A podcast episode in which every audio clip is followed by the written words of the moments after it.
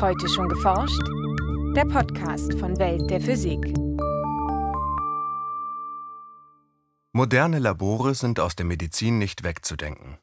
Dort werden Blutproben und Abstriche analysiert, um Krankheiten zu diagnostizieren und entsprechend zu behandeln. Seit den späten 1980er Jahren arbeiten Wissenschaftlerinnen und Wissenschaftler daran, solche Laborexperimente auf kleinen Chips, sogenannten Lab-on-a-Chip-Systemen zu realisieren. Als man den Begriff Lab on a Chip geprägt hat, äh, ging es darum, dass man die Vision hatte, dass äh, ähnlich wie bei Computerchips, die sehr schnell rechnen können, eben auch komplexe biochemische Analysen auf so einem Chip durchgeführt werden können. Sagt Roland Zengele von der Universität Freiburg. Wie die Chip-Labore funktionieren, in welchen Bereichen sie bereits zum Einsatz kommen und welche Herausforderungen es noch zu meistern gilt, hören Sie jetzt in einem Beitrag von Denise Müller-Dum und Jens Kube. Der Trend zur Miniaturisierung zeigt sich eindrucksvoll in der Elektronik. Während die ersten Computer in den 1940er Jahren noch ganze Räume füllten, genügen heutzutage für viele anspruchsvolle Anwendungen Computerchips, die nur wenige Millimeter breit sind. Das spart nicht nur Platz, die kleinen Chips rechnen auch schneller und sind somit leistungsfähiger als ihre Vorgänger. Ähnliche Vorteile könnten Chipsysteme im Bereich der Labortechnik bringen. Lab-on-a-Chip-Systeme äh, sind allerdings etwas größer, denn auf diesen Systemen muss man ja auch die ganzen Proben, die man analysieren will, unterbringen. Also man muss sich eher was vorstellen, so eine Kartusche, die man in die Hand nehmen kann. Sagt Roland Zengerle von der Universität Freiburg. Lab on a Chip ist ein Überbegriff für verschiedene Typen von Geräten, die eines gemeinsam haben. Sie ermöglichen eine biochemische Analyse auf wenigen Quadratzentimetern. In einigen alltäglichen Bereichen sind einfache Tests auf kleinen Geräten längst üblich, etwa bei einem Schwangerschaftstest aus der Apotheke oder dem Corona-Selbsttest für zu Hause. Die Teststreifen weisen Schwangerschaftshormone im Urin bzw. Corona-typische Substanzen im Speichel- oder Nasenabstrich nach. Doch um Lab-on-a-Chip-Technologien handelt es sich dabei laut Roland Zengerle streng genommen noch nicht. Diese Teststreifen, die können auch sehr viele Funktionen, die für Lab-on-a-Chip-Systeme dann später auch charakteristisch sind. Allerdings können die eigentlich nur Dinge nachweisen, die in einer sehr, sehr hohen Konzentration im Körper vorliegen. Und bei Lab-on-a-Chip-Lösungen, geht es darum, diese Empfindlichkeit auch um Größenordnungen weiterzutreiben. Denn die Chip-Labore sollen genauso empfindlich sein wie herkömmliche Laboranalysen. Um das zu erreichen, muss die Probe, in der Regel eine Flüssigkeit, ähnliche Schritte wie in einem Labor durchlaufen. Ich stelle mir das immer vor wie ein Kochrezept. Also man braucht zunächst mal die Probe, die man analysieren will, aber dann gibt es viele Zutaten, das sind in der Regel biochemische Reagenzien, Puffer, irgendwelche anderen Moleküle, die muss man in einer bestimmten Reihenfolge zusammenbringen, mischen und am Ende hat man in der Regel eine Methode, wie man das Ganze auslesen kann. Auf einem Lab-on-a-Chip-System sehen die Schritte folgendermaßen aus. Zunächst werden wenige Mikro- bis Milliliter der Flüssigkeit in das Chiplabor eingebracht, beispielsweise durch Träufeln in eine Zugangsöffnung. Von dort aus fließt die Probe dann durch haarfeine Kanäle und Kammern. Es geht darum, äh, dass man bestimmte Reagenzien vorlagern können muss und freisetzen können muss. Es geht darum, Flüssigkeiten zu transportieren, das Volumen genau zu bestimmen. Und dann der wohl komplexeste Prozess ist, Flüssigkeiten gezielt zu mischen auf so einem Chip. Denn während sich Flüssigkeiten in einem Laborbehälter normalerweise problemlos mischen lassen, ist der Vorgang auf Chiplaboren eine große Herausforderung. Das liegt daran, dass sich Flüssigkeiten auf kleinem Raum völlig anders verhalten, als wir es aus unserem Alltag gewohnt sind. Wenn Sie den Wasserhahn aufmachen, dann kommt da eben ein Schwall Wasser raus. Das ist in der Regel turbulent. Da ist Mischen überhaupt kein Problem, weil das sowieso eine chaotische Strömung ist, die sozusagen sich sehr gut von alleine durchmischt. In Mikrodimensionen äh, gibt es keine Turbulenzen. Alle Flüssigkeitsmoleküle bewegen sich sozusagen parallel durch einen Kanal Dort ist es eine große Kunst zu mischen, im Gegensatz zu makroskopischen Dimensionen. Um Lab-on-a-Chip-Systeme dennoch zu realisieren, gibt es unterschiedliche Herangehensweisen. Dabei spielen Kräfte, die auf makroskopischen Skalen vernachlässigbar sind, eine bedeutende Rolle. Ein Beispiel dafür ist die Kapillarkraft. Sie tritt an der Grenzfläche von Flüssigkeit mit anderen Materialien auf. Ob die Kapillarkraft anziehend oder abstoßend wirkt, hängt von der Art der Flüssigkeit und der Art des Materials ab. Ist die Kraft anziehend, wird die Materialoberfläche von der Flüssigkeit benetzt und wird nass. Oder die Oberfläche kann die Flüssigkeiten abstoßen, dann bildet sich eben ein runder Tropfen auf einer Oberfläche und der kann einfach wegrollen. Die Kapillarkraft ist normalerweise sehr klein verglichen mit anderen physikalischen Kräften, wie etwa der Gewichtskraft. In sehr engen Kanälen, auch Kapillaren genannt, ist allerdings so wenig Flüssigkeit enthalten, dass die Kapillarkräfte zwischen der Flüssigkeit und den Kanalwänden größer werden können als die Gewichtskraft. Sind die Kräfte anziehend, kann die Flüssigkeit dann entgegen der Schwerkraft im Röhrchen aufsteigen. Dieser Kapillareffekt ermöglicht es beispielsweise Bäumen, Wasser von den Wurzeln bis in die Blattspitzen zu transportieren. Auch auf Chiplaboren lässt sich der Effekt ausnutzen dann hat man in der Regel Materialien, die die Flüssigkeit anziehen, ja, die die Flüssigkeit von einem Eingangsport äh, der Probe eben in das System hinein transportiert, allein durch Kapillarkräfte, ohne dass man von außen irgendwas dazu tun muss. Um die Probe durch das Labyrinth aus Kanälen und Kammern zu transportieren, kommen aber auch andere Methoden in Frage. So zieht in manchen Chiplaboren eine elektrische Spannung die Flüssigkeit durch die Röhrchen. Eine andere Möglichkeit ist, die Zentrifugalkraft zu nutzen. Dabei wird das Chiplabor geschleudert, sodass Fliehkräfte die Flüssigkeit nach außen drücken, ähnlich wie in einem Karussell. Auf diese Art und Weise funktioniert auch ein PCR-Test für Covid-19, den ein Team um Roland Zengerle entwickelt hat.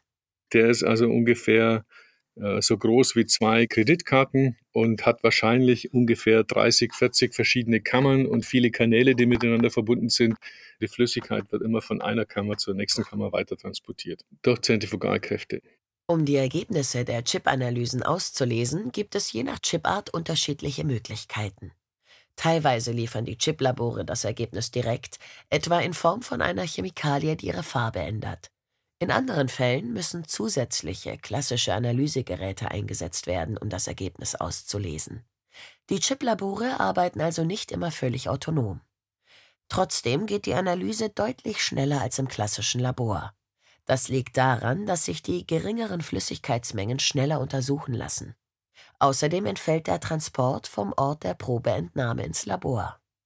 In Arztpraxen eingesetzt, könnten Chiplabore die Wartezeit auf eine Diagnose daher deutlich reduzieren. Der Arzt hat eine Hypothese, was ihnen fehlt, nimmt ihnen Blut ab und in der Regel schickt er das Blut ein und dann sagt er ihnen, okay, Sie können am nächsten Tag wiederkommen und dann wird er ihnen sagen, wie er sie behandeln will. Und mit so einem Lab-on-Chip-System werden Sie die Diagnose oder die Analyse innerhalb von einer halben Stunde oder einer Stunde haben. Sie können das abwarten und Sie werden im gleichen Termin sozusagen dann auch schon behandelt.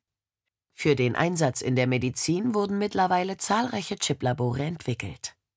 Die Anwendungen reichen von Tests auf Infektionskrankheiten wie dem chipbasierten Corona-PCR-Test bis hin zur Früherkennung von Krebs. Die hohe Empfindlichkeit der Chip-Analysen ermöglicht es nämlich, bestimmte Moleküle im Blut nachzuweisen, die schon im frühen Stadium auf eine Krebserkrankung hinweisen. Das kann für den Behandlungserfolg entscheidend sein. Auch die Krebsart können Fachleute mit Hilfe von Chiplaboren bestimmen, sodass die Therapie gezielt angepasst werden kann. Dazu wird die Erbinformation der Krebszellen durch winzige Poren geschleust und so in ihre Bausteine zerteilt, man spricht von Sequenzierung. Doch nicht nur die Erbinformation von kranken Zellen, sondern auch die von gesunden Zellen lässt sich sequenzieren. Es ist sogar möglich, das gesamte menschliche Erbgut, auch Genom genannt, mit Chiplaboren zu entschlüsseln. Ein menschliches Genom zu sequenzieren, das hat vor 20 Jahren etwa drei Milliarden Dollar gekostet und es hat drei Jahre gedauert in einem großen internationalen Projekt. Das kann man heute tatsächlich mit Geräten machen, die nicht sehr viel größer sind wie ein USB-Stick und ein Notebook. Und das geht innerhalb von einem Tag zu ungefähr 1000 Dollar an Kosten. Und da sieht man so ungefähr die Geschwindigkeit, mit der sich diese Thematik weiterentwickelt hat. Doch Chiplabore werden nicht nur für medizinische Zwecke entwickelt. In der Umweltanalyse lassen sich mit den Chip-Technologien beispielsweise Wasser- und Bodenproben auf Schadstoffe untersuchen. In der Industrie können die Chips eingesetzt werden, um Produkte zu verbessern. Wir haben tatsächlich auch Projekte, wo es darum geht, die Qualität von Bier in den Brauereien zu bestimmen oder die Verderber in Milch zu bestimmen. In Zukunft wollen Wissenschaftlerinnen und Wissenschaftler außerdem neue Einsatzgebiete ins Auge fassen, etwa für die Arzneimittelentwicklung. Ein Begriff, der vergleichsweise neu ist, ist der Begriff Organ on Chip. Dort versucht man auf Chips Zellen in einer Kombination so aufzubauen, dass sie sich ähnlich verhalten wie eben Organe in einem Körper, um zum Beispiel dann Medikamente zu testen. Also da wird an Alternativen für Tierversuche zum Beispiel gearbeitet. Die Vorteile von Lab-on-a-Chip-Systemen liegen grundsätzlich auf der Hand. Schnellere und eine größere Zahl von Analysen, ein geringerer Materialverbrauch und im besten Fall eine Kosteneinsparung. Trotzdem werden sie bislang nur vereinzelt in der Praxis eingesetzt etwa für bestimmte Blutanalysen. Denn die industrielle Fertigung der Chips ist aktuell noch eine große Herausforderung. Für jede Anwendung benötigt man ein individuelles Design. Eine Art Baukastensystem zur Herstellung von Chiplaboren gibt es nicht.